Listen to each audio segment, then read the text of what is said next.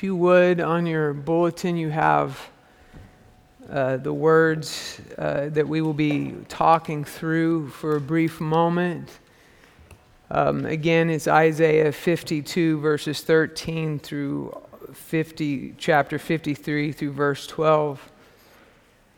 And as we open the Word and we look at the Word, there's something phenomenal that has happened and that is going on here is it cannot be explained any other way than God was orchestrating something that was getting ready to happen, that was going to happen in the future. You see, as we're reading Isaiah in these, uh, these uh, brief moments, as we're looking at a prophetic word, and it's a word that is going to be fulfilled like could never be fulfilled. This stuff cannot be made up they, uh, right down to every detail, everything that was getting ready to happen is spoken right here. And so we look at this through the eyes of on the other side of the Holy Spirit coming and allowing us as believers to see it, to read it, to understand it, and say yes and amen. And it is so much broader and so much bigger than we can think. But as we read tonight, it says, Behold, my servant will prosper. He will be high and lifted up and greatly exalted. And as I read this the other day and was contemplating on it, I, I, began to see echoes of eternity right here that I hadn't really seen before. That although he's talking about a suffering servant, he's talking about one in just a, in a few verses away from here that is going to die, is going to, to give his life as a guilt offering, but yet it says uh, he will be high and lifted up, he will be greatly exalted. And just as many were astonished at you, my people, so his appearance was marred more than any man, and his form more than the sons of men. Eh, he was marred, and we see this going on in verse 15. It says, Thus he will sprinkle many nations. You think about the sprinkling there's a few things that we are reminded of in the Old Testament with sprinkling is one, anything that was consecrated to the Lord, it was had to be sprinkled with blood. Not only was it sprinkled with blood, but at times it would be sprinkled with blood and water and with hyssop, and it would go and it would clean the altar. And it would also go over the garments of the priest sprinkled with blood and is saying here, he will sprinkle many nations. Well, what does this mean? It says kings will shut their mouths on account of him. And this thing here that says shut their mouths, they will be startled, they'll be dumbfounded that cleansing would follow such a suffering. Can you imagine it tonight that you just sit here and we think the audacity of Christians thinking, man, there's Jesus who suffered has now cleansed us.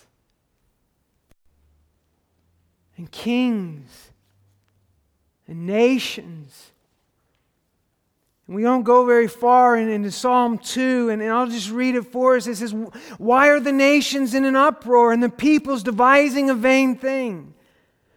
The kings of the earth take their stand, and the rulers take counsel together against the Lord and against his anointed, saying, Let us tear their fetters apart and cast away their cords from us. He who sits in the heavens laughs the Lord scoffs at them. Then he will speak to them in his anger and terrify them in his fury. And I just can imagine that's what we're seeing in Isaiah saying, But as for me, I have installed my king upon Zion, my holy mountain. So the kings, they shut their mouths. But then it goes on to say, For what had not been told them, they will see and what they had not heard, they will understand. You see, this is a big news for you and I, and it is going into a future. It's a prophetic word that has been fulfilled right down to the very dot, to the very tittle. Every I has been dotted, and every T has been crossed.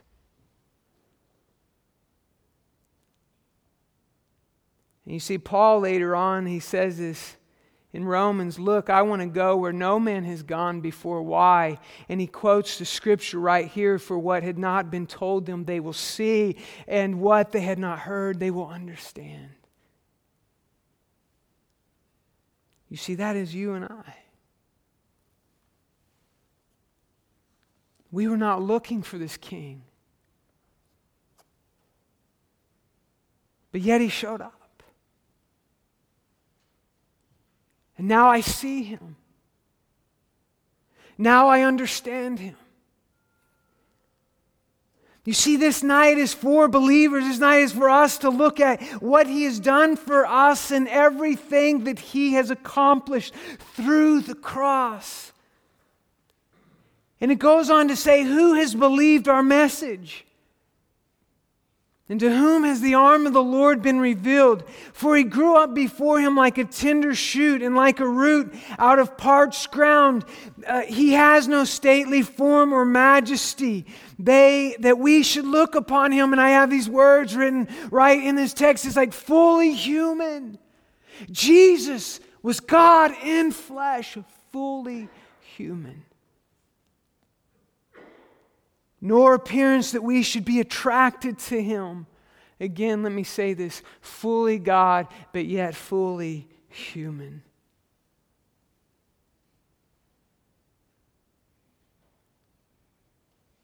And yet he was despised and forsaken of men, a man of sorrows and acquainted with grief. And like one whom men hide their face, he was despised, and we did not esteem him. And I can only imagine as we're getting ready to walk through the next scriptures is that if we looked upon this one on that day as he was going up the road and his body was marred because of the torture he had already faced, I am sure that you and I would have done the same thing and we would have hid our face from him and even despised him. And even may have, we don't want to say this, but he ridiculed him, say, Who is this man? Look, he promised everything. Look at him now. And he goes on to say, Surely our griefs he himself bore, and our sorrows he carried. He carried our pain. Yet we ourselves esteemed him stricken, smitten of God, and afflicted, but he was pierced through for our transgressions, for our sins, for our mistakes. He was pierced through. And he was crushed for our iniquities, and the chastising, the chastening for our well being fell upon him, and by his scourging, by his stripes, we are healed. And I remember an article that was written about 10, 12 years ago. It was by a lady, and she wrote about how Jesus suffered on the cross and she was making the argument that he wasn't our penal substitution. He wasn't a substitution for our sacrifice. Instead, she had uh, the, the great bravery to put out there in the circles and act like this was good theology, that he was just an example of how to suffer. And that we should be willing to do the same. And I feel sorry for the lady because she got pounced on, but rightfully so. Not that we were, not that people were being mean, but look, this is what he did. It was all fell upon him. And I want you to know that as we look upon him tonight, as we think about him and pause and reflect, we have to look at our sin.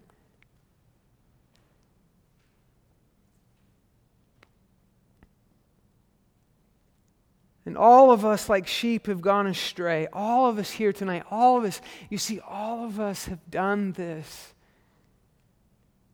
This isn't just for a certain group, this is every one of us. We have turned our own ways, but the Lord has caused the sin, the iniquity of us all to fall on him. And a little literal translation is this and Yahweh let fall on him, Jesus, the sin of us all.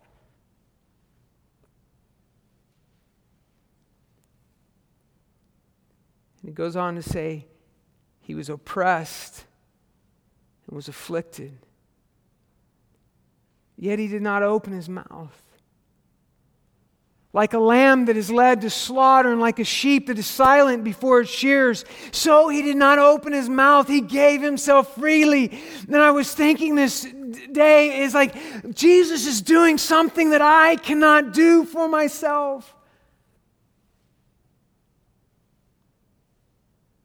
How many times have I been angry? How many times have I wanted to defend myself when I had an oppressor at my door speaking things that were falsely, and all I want to do is act out in anger and say, No, you are not going to do this to me.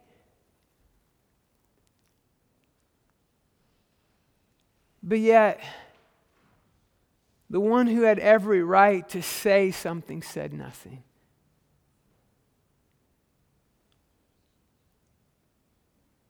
And again, I'm amazed at what Christ has done for us. By oppression and judgment, he was taken away. As for his generation, and this is a question who considered that he was cut off of the land of the living for the transgression of my people to whom the stroke was due? Is asking this question Have you considered that he was cut off from the land of the living for the sins of his people, of his people, to whom the stroke was due? And that's what we're trying and we're attempting to do tonight is just considering what he has done for us. Because let's be honest, the stroke was due to you and I.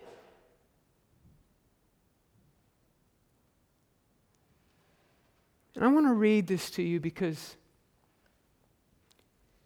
this is the price that Christ paid for us. I want you to take a moment and just think about what it says through Scripture in Colossians that our sins were nailed to the cross with him.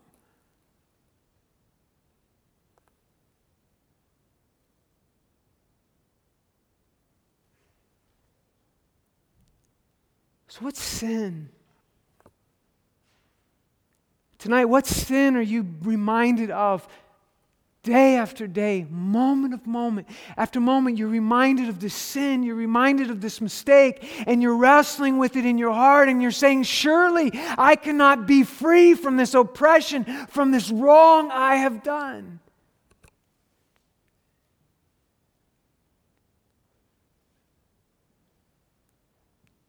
This is the good news.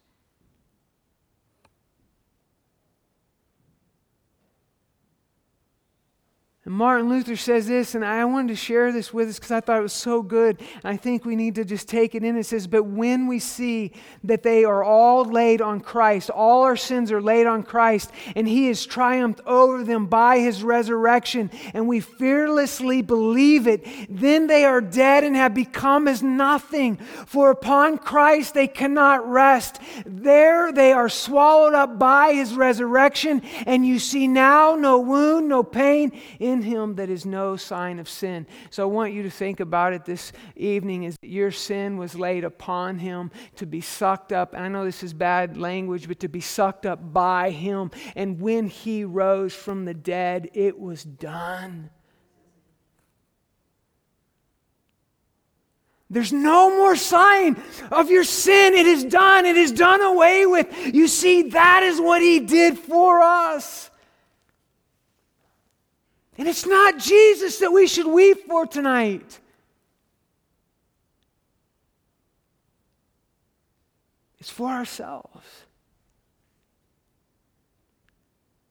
For some of us, it's weeping of laying down our sins upon Him and saying, Jesus, I believe. And some of it is leaving those sins behind. And we talked about this as our identity. Our identity is only in Christ. But why do we identify with sin and we mark ourselves with sin when Jesus paid a price for us? Have you considered the transgression of my people to whom the stroke was due? He took it upon himself. And it goes on to say, and we know this to be true by the accounts in the Gospels. He, his grave was assigned with wicked men, yet he was with ri- a rich man in his death. A tomb that was prepared for him.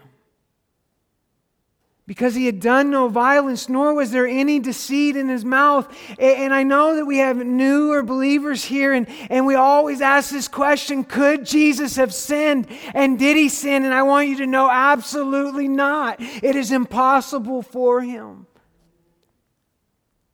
2 Corinthians 5:21 says he made him who knew no sin to be sin on our behalf so that we might become the righteousness of God in him. But the Lord was pleased to crush him, putting him to grief.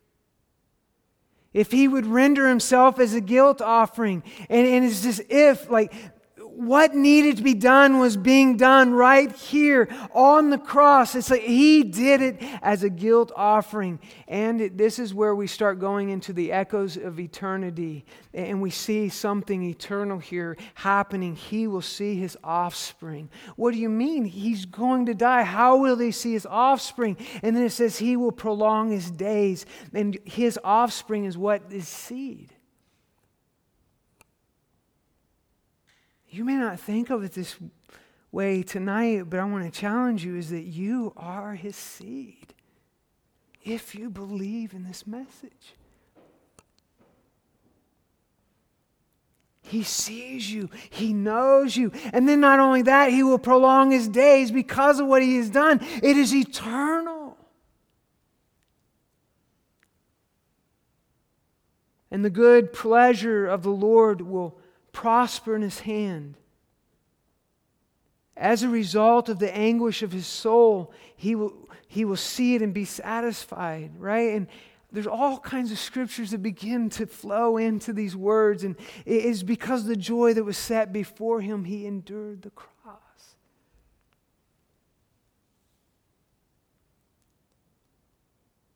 And again, I say this we weep not for Christ, we weep for ourselves.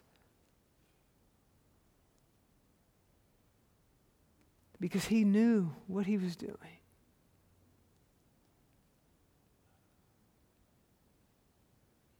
By his knowledge, the righteous one, my servant, will justify the many, and he will bear their iniquities. He will bear our sins. And as Romans 4:25 says, that he was delivered up for our trespasses and was raised for our justification. And I know I, I don't understand this all. Some of it's a mystery, but he gave us life for our sins, but his resurrection is everything because it justifies the many. What does this word justify? It, it, it causes us to stumble at times, but it means we are righteous before God. We are clean. And I don't understand it because some uh, in myself is like, I don't deserve to be clean. But for some reason, because I put my trust and my hope in the suffering servant who has died and rose again, I am clean before God. And again, my sins were laid upon him.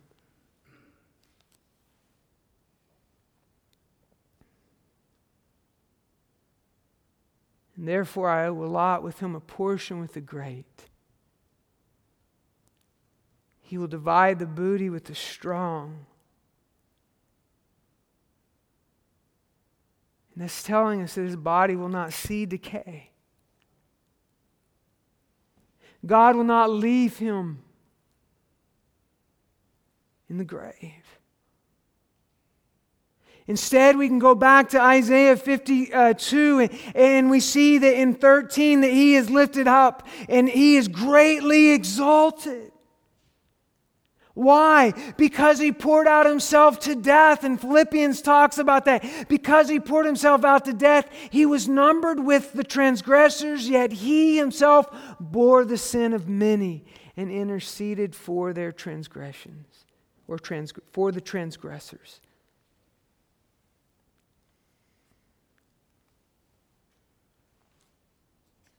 So let us let the Holy Spirit speak to us.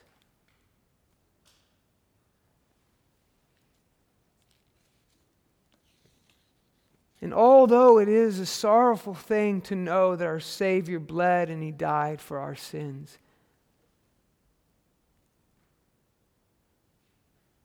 when we think on this moment tonight, may we have a different outlook.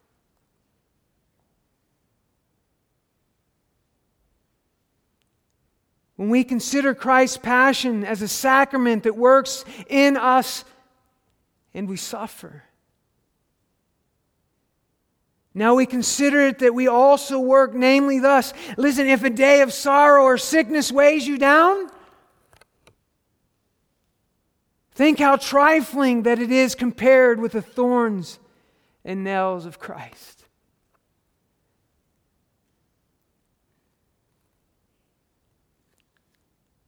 If you must do or leave undone what is distasteful to you, which is often to me, thank Christ was led hither and thither, bound and captive. When you get down, does pride attack you? Behold how your Lord was mocked and disgraced with murderers.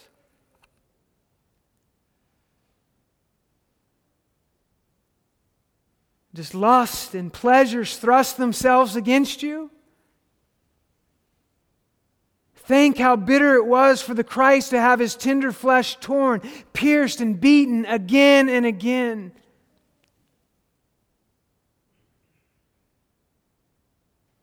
Does hatred and envy and anger war against you? Or you seek vengeance? Remember how Christ, with many tears and cries, prayed for you and all his enemies, who indeed had more reason to seek revenge Christ himself. If trouble or whatever adversity of the body or soul afflicts you, strengthen your heart and say, Ah, oh, why then should I not also suffer a little since my Lord sweat blood in the garden because of anxiety and grief?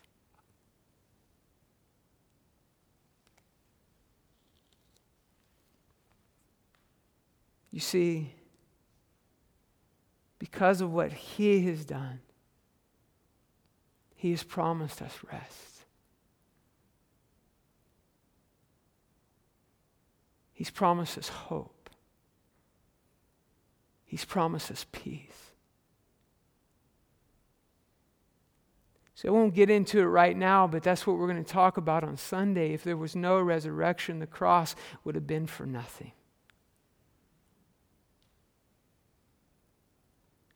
And we have every reason to tell the world of this hope we've found. We have every reason to tell the world of this peace we found in Christ Jesus.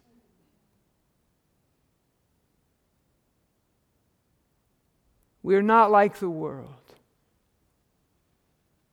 in the sense that echoes of eternity go on and on for us.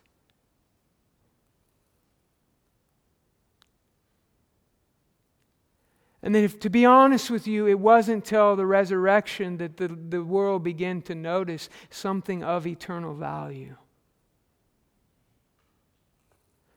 The reason we look to eternity like we look today, you may not realize this, but Christ has defined it for us that He is the first fruit from the dead. That is why we look to the future for hope. and in not in despair.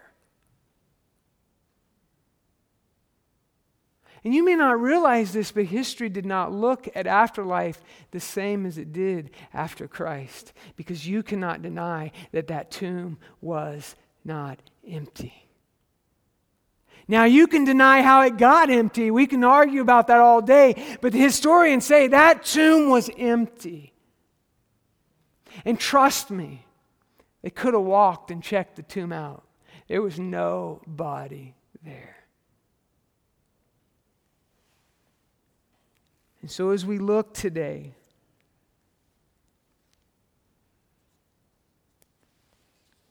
and I realize this has to be more than me speaking, it has to be the Holy Spirit speaking to us. Is that Christ offers freedom tonight? He offers freedom every moment of our lives. And here's what we need to do we need to respond.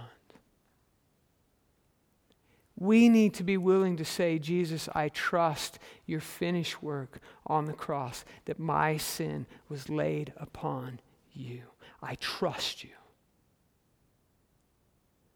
I don't feel it. I'm reminded of it every day but I trust your word. I trust